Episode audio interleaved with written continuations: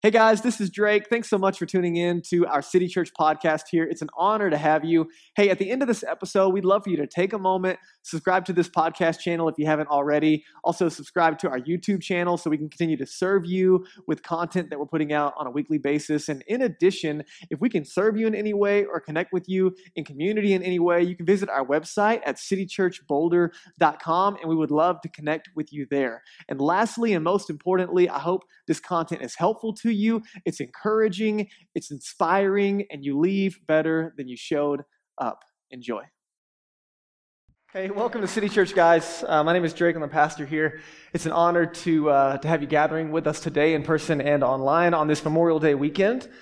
Um, hey, put your hands together again for Maddie for doing the welcome in the middle of. Um, man, it's just been a heavy week, right? And uh, I forgot how rocking that intro video was. so I was like, man, this is not the tone that I'm coming in at. But uh, listen, I don't know where you're walking in on your spiritual journey. Uh, no matter where you are today, you're loved, safe, and welcome in person, online. We're glad that you're here.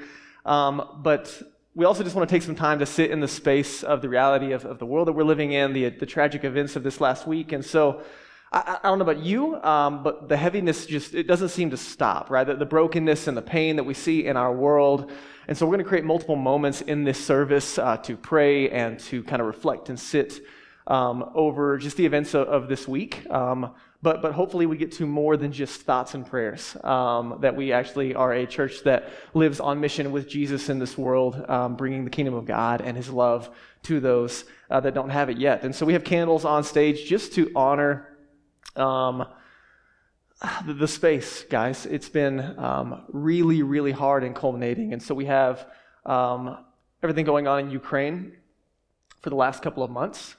Uh, we have the shooting in Buffalo, we have the shooting in California, and then we have the shooting in Texas, all just compounding.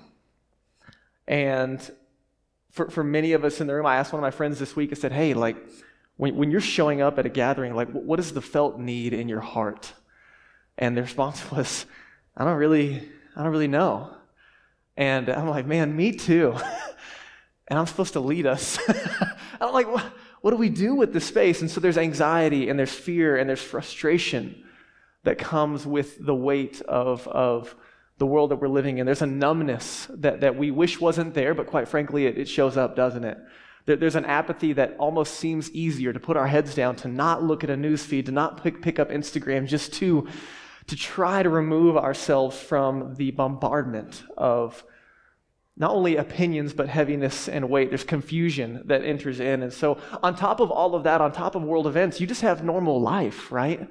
Like you, you have relational tension and you have kids and work and school and, and summer and all of these things. And, and it's just a lot sometimes, on top of the fact that we're walking through a, a mental health crisis that is not necessarily going anywhere anytime fast. And we talked a little bit about that last week. And so the question that, that I've been wrestling with all week and that I just want to invite you into, I'm in this with you, is what do we do with all of this?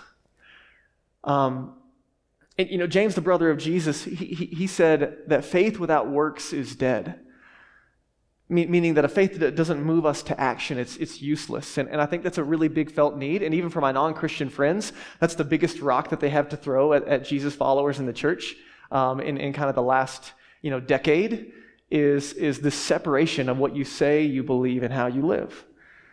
And so you and I, we, we can't afford to slip into apathy and, and numbness. But we probably also shouldn't just go blast all of our opinions on social media and then blast people with differing opinions and make enemies out of others and act like that's going to bring about any progress. I asked one of my neighbors who's not a follower of Jesus this week, just checking in on her. Hey, how, how are you doing? How things going? And um, the, the felt weight of everything going on and, and you know uh, she's in the same place as we are but at the same time she's like man you know something needs to change. But then the question that she had was but but but is it? Will it? Is there any hope? And so we start a new series today that i believe is going to speak into our situation through the book of Nehemiah over the next 13 weeks. And so we're just going to walk through this together in our summer series. Um, but I, in order to be sensitive to just the, the, the space that we're sitting in, I, I need to set up kind of the conversation, and then we'll get into back into, if you will, the, the, the space that we're showing up in. Is that okay? You guys with me on that? Not that you have a choice, but uh, that's what we're going to do. Um, so, so a couple of quick things. If you got if you got your journal on the way in, awesome. Take notes in that. Um, if you didn't, uh, there's a few extras in the lobby as well. They're five bucks, just a journaling Bible through the book of Nehemiah. But I want to give you just a quick intro because I believe how we set this up is going to inform how you and I respond and leave this place today. So, the book of Nehemiah is actually originally combined into two books. Ezra and Nehemiah in your Old Testament were originally one book, and um, they're split into two in your Old Testament now.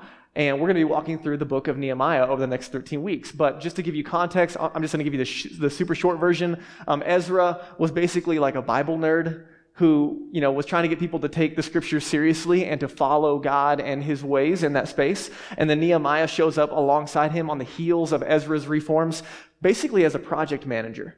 Um, and he shows up coming from a foreign country to rebuild the, the destruction of Jerusalem. The walls are torn down, the city has been sacked, they're in exile. And so I, I give you that just to frame up who we're talking about Ezra, the, the, the Bible nerd, and Nehemiah, the project manager. And how you and I view the Bible determines how, how we look at these two individuals in these two books. And so, if the Bible, if you approach, and I don't know your background with the Bible and the church and Christianity and all those things, but if you and I approach the Bible as primarily moral instruction literature, which is how a lot of people think about it, like it's rights and wrongs, do's and don'ts, rules and regulations, that, that kind of space, if that's all it is, then our goal when we come to something like Nehemiah is just to turn that story into some kind of application. Normally, it's like leadership literature. Uh, the problem when we do this with especially like Old Testament books and even some of the New Testament uh, uh, authors who are not Jesus, the Bible characters that you and I look at, most of them, all of them, they are deeply flawed. They're at times ambiguous in their entire lifestyle, and then, quite frankly, they're just a totally mixed bag of successes and failures. Kind of like you and me. so, so, so when you and I come to the scriptures, like if we're looking at Nehemiah as this Marvel superhero, it's a big, big letdown because that dude does not deliver. just spoiler alert, at the end of Nehemiah, the dude loses his stuff and is like beating people up and pulling out their beards, okay? Not exactly leadership lessons 101. So as you and I get into this book, the, the good news is Nehemiah captures a story for you and I of someone who has a burden for God. He's passionate about helping others. He, has, he wants others to catch this vision for a, the good life that God invites us into. He's full of love for God and devotion. And at the end of the story, all of his work doesn't, it doesn't pay off. It doesn't work out. There's not real change. And so, Nehemiah and many of the other Old Testament books that we look at, they offer a sobering story for you and I of leaders who simply cannot bring about the full realization of their hopes and dreams, even though they tried their hardest and prayed like crazy. Anybody encouraged yet? So, so what I want you to do is go watch this, this video. It's actually on our website from the Bible Project, a little intro to Nehemiah. Super helpful, well illustrated, way better than I can do it um, in, in, a small amount of time. But I, it's on our website for you to go check out on your own time. But just a reminder, okay, as, as we look into Nehemiah, we talked on this a couple of weeks ago, um, that Scripture serves as an alternative story. You and I are being formed in the stories that we live out. In fact, the events of this last week, this last month, the last couple of months, those are all forming a story. And how you and I perceive our lives and the story we're living in determines how we respond in the middle of that. And so we talked about how the scriptures offer us an alternative story to live into that then influences how you and I live. And so the Bible is not moral instruction literature only, but rather it's a bigger definition. This is what we were working with for spiritual formation over the last couple of weeks. The Bible Bible is a library of writings that are both divine and human that together tell a unified story that leads us to Jesus. That's the point. Nehemiah ends on a bummer and leaves us hanging because it's meant to give us a felt need for something more, and it always points us back to Jesus. Tim Keller gives us this quote that I think is super helpful. We normally read the Bible as a series of disconnected stories, each with a moral for how we should live our lives. It is not. Rather, it, it, it, comprises a single story telling us how the human race got into its present condition and how God, through Jesus Christ, has come and will come to put things right. Isn't there something in your heart and mind that longs for that last line? In light of the events of this last week, to, to put things right, even if you don't believe it, there's probably something inside of you that wishes that it was true. And so, as far as the story and the timeline of Ezra and Nehemiah, I want you to know that as we enter into this book, if we were in the shoes of uh, the people of Israel at this time, we would be full of anticipation and hope. Because there's been promises of God of restoring Israel, that they were in rebellion against God, they, their city got sacked, they're exiled into foreign nations. And so there's this hope of God restoring these people back to what they once were. There's this coming kingdom of God that they've heard about over and over again. And so as we enter into the pages of Nehemiah, there's a hope that's not going to be delivered on. And so throughout Nehemiah, you and I are going to experience, uh, we're going to see his experience tell the truth of the human condition over and over again that apparently the consequences of their actions cannot accomplish transformation of the heart.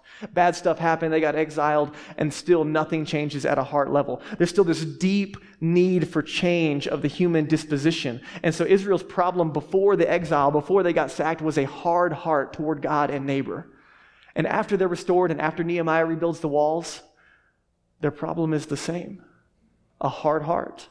And so in Nehemiah, I don't want you to miss this because this informs what we're talking about today. In Nehemiah, we're going to see over the next 13 weeks a people restored physically, but not spiritually. This is the tension that we, we find ourselves in, right? And, and listen, remove the events of the world around us and the things that you and I try to change over and over again inside ourselves, the things that we just wish were different, and we continue to fail over and over again. This speaks to the human condition and disposition that there has to be help from the outside. And so the stories that, that, we see here, they give us hope, they give us inspiration to keep pointing people to God's grace. Nehemiah is not a total downer. There's absolutely good things in there for us to learn from. But it also is a sobering reminder of, of the reality of the flawed human condition. And, and that our, our efforts are constantly met with, with kind of this tension and friction. And so Leah, I'm sorry, Nehemiah, he leaves us wanting at the end of, of this book. So get ready for an entire depressing summer. It's going to be great. But, but for good reason, because we see Jesus enter the scene and his entire message is around this good news of the kingdom of God. The entire felt need of the people of Israel, the entire felt need of the world that you and I are living in, Jesus shows up on the scenes proclaiming as good news. We see him teaching it and proclaiming it because it's so different, so radical, so upside down to anything anyone has ever thought of that it takes lots of explanation for people to get it in their heads and hearts. And so, listen, if you just want a picture of what the kingdom of God looks like functionally as Jesus followers today, Go read Matthew 5, 6, and 7 this week. Just go read Jesus' teachings on the kingdom of God. And what we're talking about is this already, ooh, that could be a bad thing. There's a candle. You guys don't let me catch on fire, okay? The already not yet reality of the kingdom of God is what we're talking about. It's felt in Nehemiah. And then when Jesus shows up, he begins to introduce. He says, he would talk like this The kingdom of God is here. It's now. It's present with Jesus. But then he would also talk about the kingdom of God as if it's coming. And so there's this already not yet reality that we live in of the kingdom of God being present, but there's still a, a felt need and a brokenness that you, you and I are not experiencing yet. And so Jesus taught his followers to pray, Your kingdom come on earth as it is in heaven. And so that's your very brief intro to Nehemiah, okay? Very incomplete. But for the sake of time, I want to fast forward to kind of the, the, the, place that we're in of a felt need and the need for hope today. And so, speaking of this already not yet reality of the kingdom of God, I'm going to land the plane later with that. But what I want to do is I want, I want to just read the words of Paul, who in Romans 8, I think captures beautifully the tension that you and I are feeling today. And, and I could have summarized this, but quite frankly, I, I think he does a better job than I could ever do. And so all we're going to do right now is kind of move into a space of, of quieting our hearts and minds. And so if you want to real fast, pull out, you know, your phone. I'm going to I'm going to light myself on fire, guys. This is a terrible idea. Remind me never to put candles behind me again. Just I can't stay still. Romans 8 if you want to pull it out on your phone, it's going to be a pretty lengthy space. And um, I know we're not an oral culture, so what I'm going to invite you to do is to kind of get your head and your heart ready for this, to let Scripture as alternative stories speak over you. Listen, if you're not a Jesus follower, this is super, super helpful. If you're a Jesus follower, this is a reminder of our hope, but also the felt need. And so, Romans chapter 8, we're going to be there in just a second. Uh, verse 18, there's Bibles in the, in the seat backs in front of you as well. You can use your, uh, your phone or you can watch on the screen, it'll be there too. But again, I, I want you to really slow down with me for a moment. Again, we're going to kind of come back to the felt need of, of this week, this already not yet God, where are you in this? How, how, how many times do we have to walk through pain and suffering? Is there anything we can do about it? All of those things and more, I think Paul allows us to sit in. So let these words sit over you. Listen for key words. Let your heart and your mind absorb what we're about to read, and then we're going to um, move on from there. But Romans chapter 8, okay? Verse 18. We're going to read it slowly. And keep in mind, as Paul is writing this, this is first century Jesus followers. There is no democracy, they have no power over legislation. There is no let's change a rule and make life better for people. This is terrible Roman government rule over their lives, being persecuted for their faith, murdered for following Jesus, hiding to follow Jesus, and still living on mission and changing the world. This is the context of Romans 8. Yet what we suffer now is nothing compared to the glory that He, being God, will reveal to us later. Doesn't feel like that, does it? For all creation is waiting eagerly for that future day when God will reveal who His children really are. Against its will, all creation was subjected to God's curse, but with eager hope, the creation looks forward to the day when it will join God's children in glorious freedom from death and decay. For we know that all creation has been groaning, as in the pains of childbirth, right up to the present time. He goes on in verse 23. And we also groan. That's the only word that I could think of this week. Uh, my spirit has just been groaning all week. Even though we have the Holy Spirit within us, as a foretaste of future glory, there's that already not yet piece, right? For we long for our bodies to be released from sin and suffering. We too wait with eager hope for the day when God will give us our full rights as his adopted children, including the new bodies he has promised. We were given this hope when we were saved, when we trusted in Jesus. If we already have something, we don't need to hope for it. But if we look forward to something we don't have yet, then we have to wait patiently and confidently. He goes on. And the Holy Spirit, He helps us in our weakness. For example, we don't, we don't know what God wants us to pray for. That's a space you've been in all week. God, how do I pray for this? How do I pray for the almost 20 children that lost their lives and the families that are being affected? God, I don't know. But the Holy Spirit prays for us with groanings that can't be expressed in words. And the Father who knows all hearts knows what the Spirit is saying, for the Spirit pleads for us believers in harmony with God's own will. And we know, here's the confident hope in the middle of this already not yet reality. We know that God causes everything to work together for the good of those who love God and are called according to his purpose for them. For God knew his people in advance. He chose them to become like his son so that his son would be the firstborn among many brothers and sisters. He goes on. And having chosen them, he called them to come to him. And having called them, he gave them right standing with himself. And having given them right standing, he gave them his glory. He's talking about the transformation that we have through faith in Jesus, of being with Jesus, becoming like Jesus, and then being able to do what he did. It takes that process. Verse 31 What shall we say about such wonderful things as these? Friends, listen, if God is for us, who can ever be against us? Since he did not spare even his own son, but gave him up for us all, won't he also give us everything else? He, he is intimately acquainted with suffering. Who dares accuse us whom God has chosen for his own? No one. For God himself has given us right standing with himself. He goes on. Who then will condemn us? No one. For Christ Jesus died for us and was raised to life for us, and he is sitting in the place of honor at God's right hand, pleading for us. Can anything ever separate us from Christ's love? Does it mean, friends, listen, does it mean he no longer loves us? if we have trouble or calamity or are persecuted or are hungry or destitute, in danger, or threatened with death. As the scriptures say, for your sake we are killed every day. We're being slaughtered like sheep. Verse 37. No. Despite all of these things, overwhelming victory is ours through Christ who loved us. And I am convinced, Paul says, that nothing can ever separate us from God's love.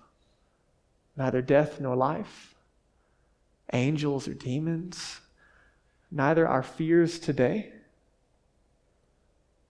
or our worries about tomorrow. Not even the powers of darkness can separate us from God's love.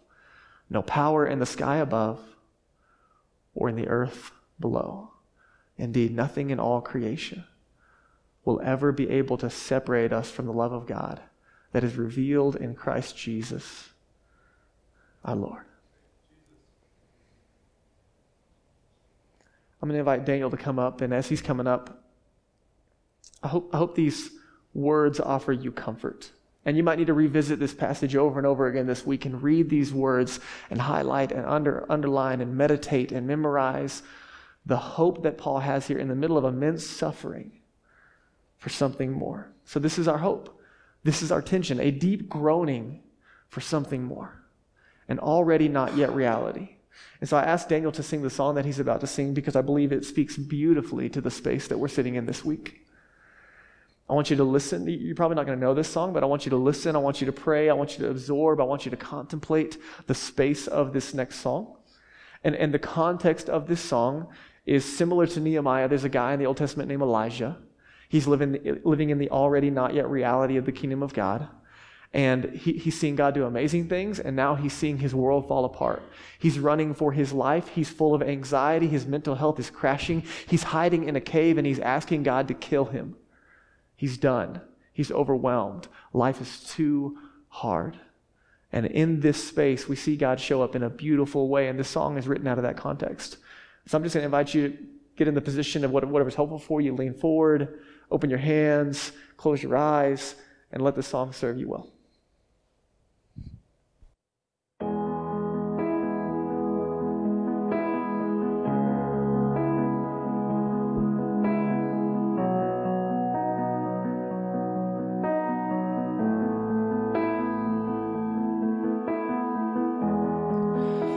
Great winds blew and the rocks tore loose, but I couldn't find you anywhere.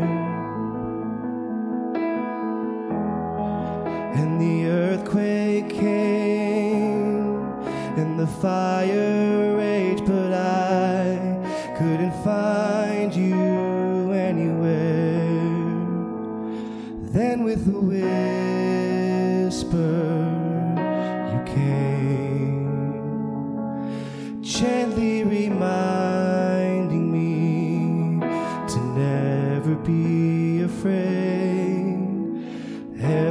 closer than it's ever been.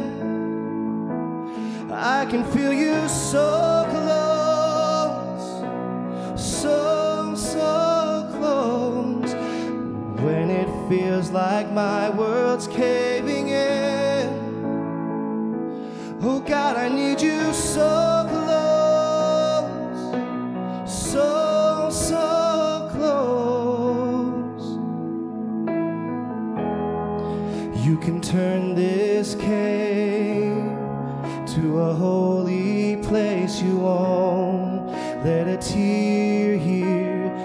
the ground.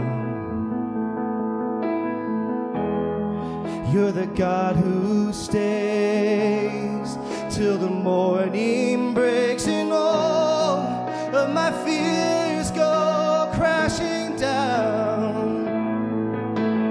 Heaven's closer than it's ever been.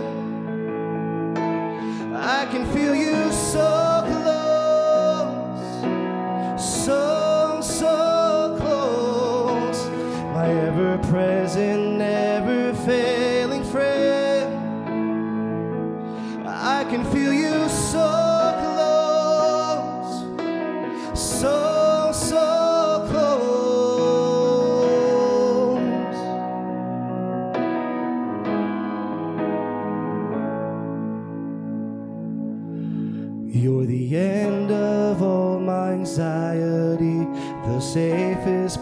for suffering.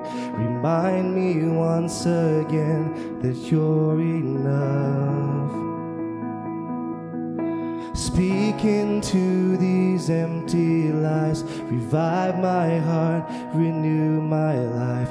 Remind me once again that I'm enough. And I won't waste another breath on fear of never fear of death. Even when I second guess your love, heaven's closer than it's ever been. I can feel you so close, so, so close. I fall into your loving arms can feel you so close, so, so close, so close, so, so close. Every time I've called, you come, you come running, running. Every time I call,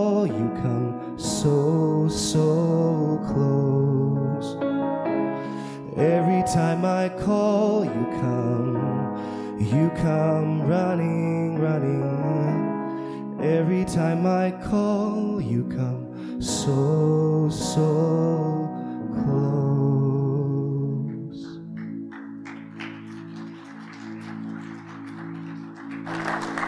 Man, thank you. Thank you, Daniel. There's layers of hope that you and I need to hold on to. That song is by Brandon Lake. Um, and hope tools like Romans 8 and a, and a song like that can serve you well as you contemplate what it means to, to be with Jesus and, and to become like Jesus and do what he did. And if you're not a follower of Jesus, I want you to know Jesus said that God is near to the brokenhearted. And Jesus made a way for you and I to have a relationship with God. He's, he's this comforter that gives a peace that passes understanding and a hope that you and I can hold on to. And so heaven is closer than it's ever been. This is the reality of the kingdom of God. Heaven is closer than it's ever been. And I hope you find comfort in that. Um, part of being uh, of heaven being closer than it's ever been is the gift of the Holy Spirit that Paul talked about this reality of, of through faith in Jesus, God making his home in our hearts. But the other part of heaven being closer than it's ever been is you and I, as Jesus followers, living out this new reality of the kingdom where we live, work, and play in the world around us. And so Jesus would show up on the sins, uh, on the scene and he would say, Repent and believe, for the kingdom of God is here and now. And he's inviting us to rethink everything we think we know it means to be human and to turn and embrace this new reality, this new way to love and to live and to think and to believe and engage in our, in our world around us. And all the while, as we're invited into that space, creation and our hearts are groaning with this already not yet tension. So let me give you this quote from Dallas Willard. You guys got that on the screen?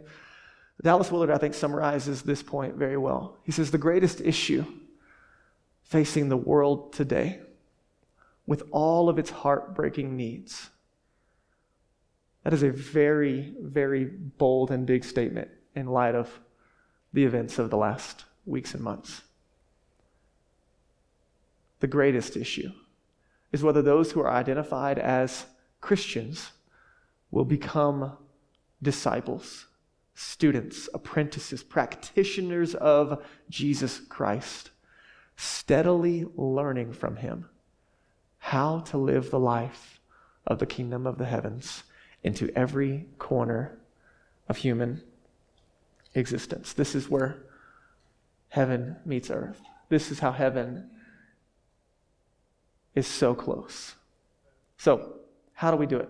that's how we're going to end our time today because I, I, I think it's helpful to be comforted. It's helpful to, to sit in some of these spaces, but, but there's probably something inside of you that says, man, what do we do about this? Because something has to change. Things have to pivot, and what can I do? And so I think there's this beautiful passage that we can land on of heaven just crashing into earth with the scenes of Jesus in John 11. And I know this is kind of different from how we normally do a style of walking through a passage and you know kicking off Nehemiah, but this is the space that we need to be in today, okay? And so to end our time together, John 11, we see heaven and earth crashing together in this scene. Jesus shows up on the scene. Some of his closest friends and followers, Mary and Martha, their brother has died. And, and, and he's walking into just a tragic, grieving scene. And we see Jesus walk into this scene, and we see the space in John 11. Let me show you. Jesus shows up and he asks the sisters, Where have you laid him, being Lazarus, the, Lazarus, the brother that died? And they said, Come and see. And the next line, we see Jesus wept. One of the most important things that you and I can do for our city, for our neighbors, for our family, for our country, for the world around us is to be present to God, ourselves, and to our neighbor. One of the most important things as a Jesus follower of living out the kingdom of God presently today is to be present to God, ourselves, and our neighbor. Jesus doesn't show up and fix it immediately, even though he is the one person who can fix it. And, and sometimes the, the gut reaction, depending on who you are on the Enneagram and you know your personality type, some of you are feelers and some of you are like, you know, the, the, the emotive, gut-wrenching response of like, let's do something about that. And there's a place for that. But the first thing Jesus does, he doesn't show up on the scene and fix it, but he weeps with those who weep. He enters into that space. And so being present to God, ourselves, and our neighbor is our first calling. You and I can't give what we don't have. Daily, intimately, time with Jesus gives us the space to love others well. We cannot give out of an empty bucket. Jesus invites us first into relationship with him, but then empowers us to love others well. The second thing is to be present to ourselves. You don't have to shove your emotions and ignore what's going on, but asking the hard questions and, and, and inviting God and others into that space. That's why our city groups are so valuable, is inviting others to help process what's going on internally for you and I. Because Jesus would say first to love God and then to love your neighbor what? As yourself. We can't separate those two things. And lastly, to be present to our neighbor. These are not priority. These are not Monday, take care of me and God. Tuesday, take care of myself. Wednesday, I can finally love my neighbor. If your neighbor has a need this afternoon, you should be there. This is our first responsibility. Jesus could have fixed it, but he entered into their pain. And so I just want to invite us let's do the same. Let's not just try to fix it, let's weep with those who weep. And listen, this is most certainly going to cost us. To live this kind of life, it's going to cost us time. It's going to cost us money. It's going to cost us mental and emotional energy. It's a calling to be a little less concerned about ourselves and our own careers and our own comforts and more concerned about God and neighbor. And Jesus says that's the space of this life that is truly life. To consider others more important than yourselves. The second thing we see here in verse 33 that Jesus um, um, responds to is, is, when he sees Mary weeping, one of the sisters, and the Jews had, that had been there weeping uh, with her, he was deeply moved in his spirit and troubled. And, and echoing that same line, verse 38 says that he was troubled in spirit. And this might sound like an emotional moment for Jesus, and he did weep right before this. But the Greek here communicates that he was quaking with rage. Or th- th- this other word in Greek means to roar or snort with anger. That's not the picture you get when Jesus is mourning with his friends. I don't want you to imagine an angry Jesus. And this is where a lot of you and I enter into is that shock and grief begins to give way to fear and then anger. Something has to change. Something has to be done. And these emotions pointed in the right direction can be very valuable. And so the second thing we have to learn to do is we've got to point our anger in the right direction. Don't let it go. Don't let apathy creep in, but don't let it be misaligned, right? What does Jesus not do? He doesn't show up and point his anger at God. He doesn't show, show up and demonize others for their actions or their lack of activity. He focuses his rage on death itself. Jesus is broken about death itself, the human condition and the curse on humanity, the very thing that he came to give his life to redeem. He is angry at the tomb, the very thing he will win over and overcome. Jesus says, I'm going to turn this death into a resurrection. I'm going to bring something even better out of this incredible loss and pain. And friends, this is the good news of the kingdom that you and I get to live out. That out of the cross comes a resurrection. Out of weakness comes strength. Out of repentance and, and admitting that we're weak comes real power. Out of giving away and serving others comes real strength. Out of generosity and giving our money away comes real wealth. This is the story that we're invited into. So, what do we do with this already not yet reality? We take our anger and we point it in the right direction, and it should move us to action. It should move us to love our neighbor. We live in a democracy. It should inform how you vote. It should inform how you love your neighbor. But it's not just th- that we look at our enemies and throw rocks. We acknowledge that the events of this last week were completely evil. Completely evil.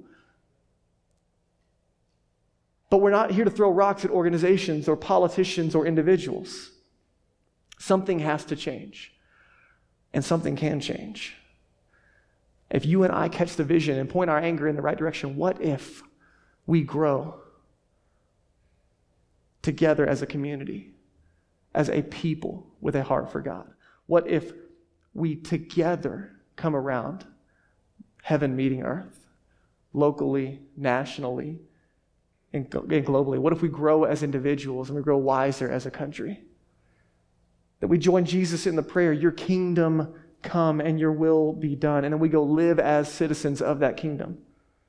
This should influence our pursuits, how we spend our money, how we love our neighbor, how we pursue justice, how we love the marginalized. We can't separate these two. Point your anger in the right direction. There are things that are undone, and Jesus has intention to use you and I to make them right. So we're in this tension.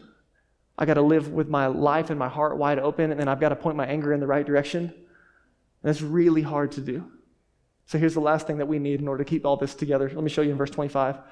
We see that Jesus responds to Mary in the middle of her heart, heartache. He says, I am the resurrection and the life. The one who believes in me will live even though they die. And whoever lives by believing in me will never die. And he asks this question that you and I all need to consider Do you believe this?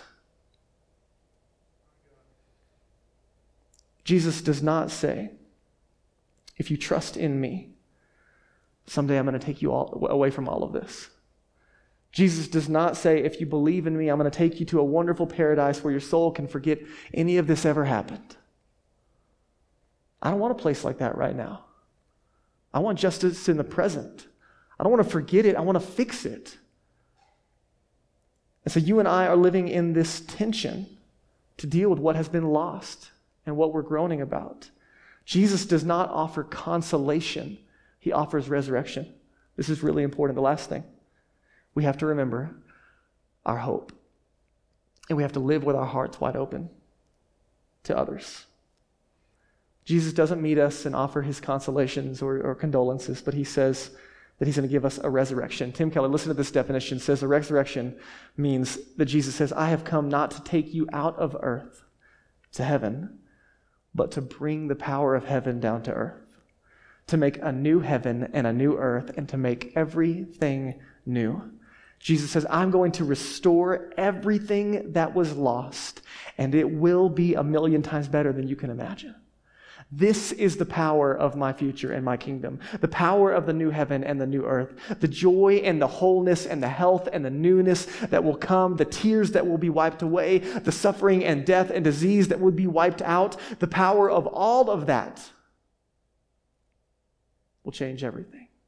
Everything is going to be made better. Everything is going to be made right. Everything bad is going to become untrue.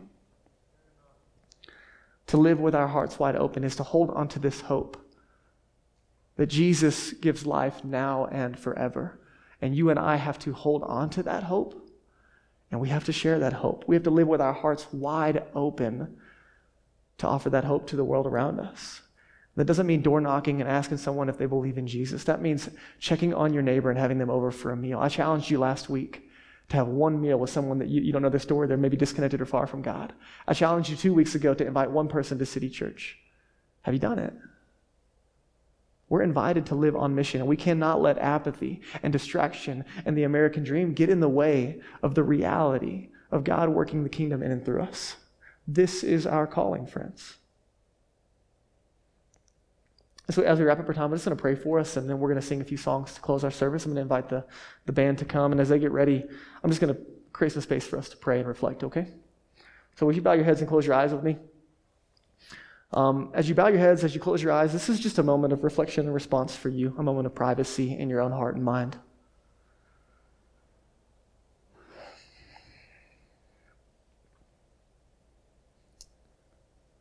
To reflect on maybe what the Holy Spirit has been doing in your heart and mind today.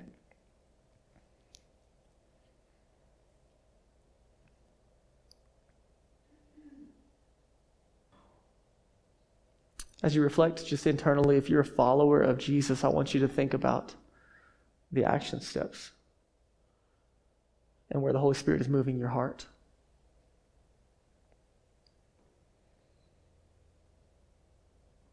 What does it mean to be a citizen of this new kingdom? To live into this new reality where we live, work, and play.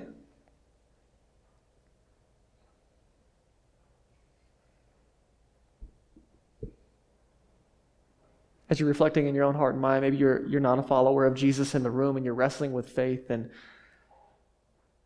trying to figure out what you believe about this Jesus thing. And I want you to know today, friends, no matter where you're walking in, Paul's words are echoing for us the evidence of God's love for you and me is in Jesus and his death, burial, and resurrection. That the Son of God would take on our suffering.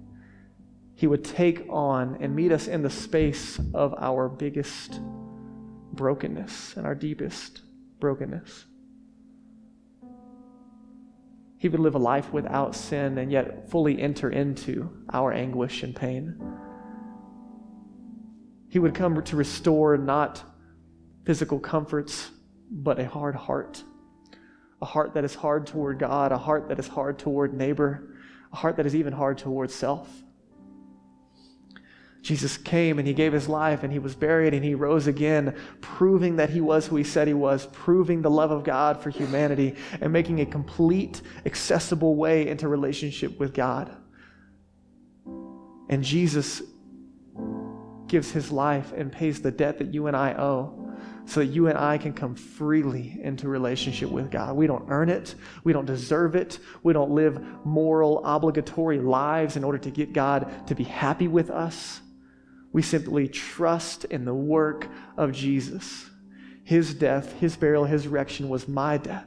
He died for my sin in my place so that I could have new life. He did it for me, he'll do it for you. And the hope that we have is not a destination, it's a person. It's a relationship with Jesus that changes everything today and forever. It is a hope of this already not yet tension of heaven coming to earth in our own hearts and minds and being lived out functionally every day of our lives until Jesus makes all things new. It is a hope that we can embrace, and it is a hope that we can share. And friends, if you're in the room and you have never given your life to Jesus, I want you to know today you can do that with confidence. That your heart might be stirring today with God's love for you. Heaven is closer than it has ever been. And you're one decision away from entering into that relationship.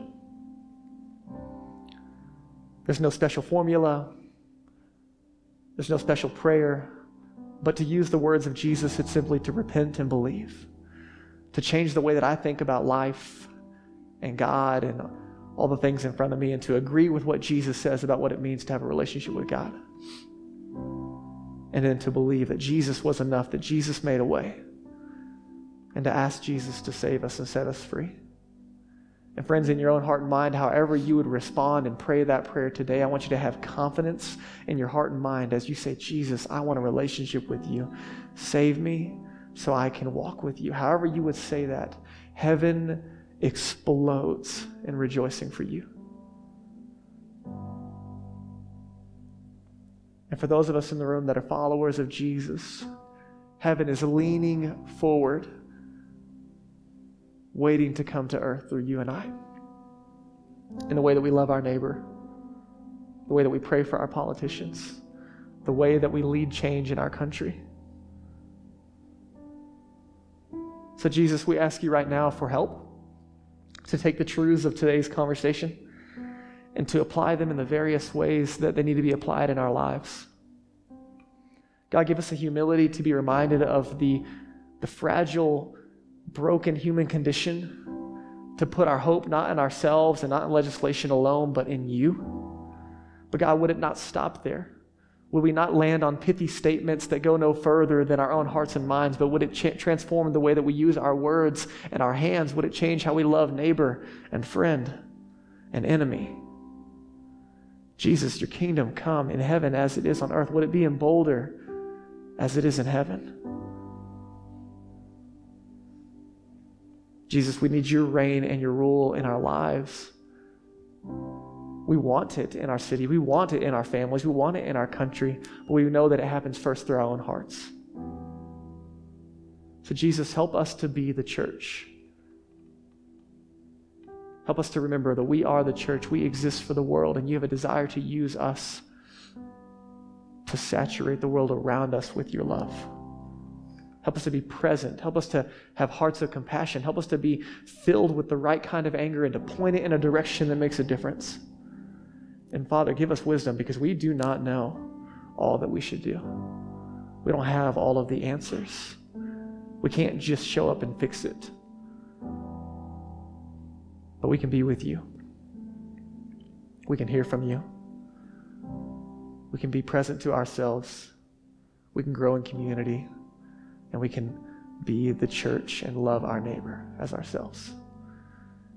Father, thank you for this time do what you want to do with the rest of it. It's in Jesus' name. Amen.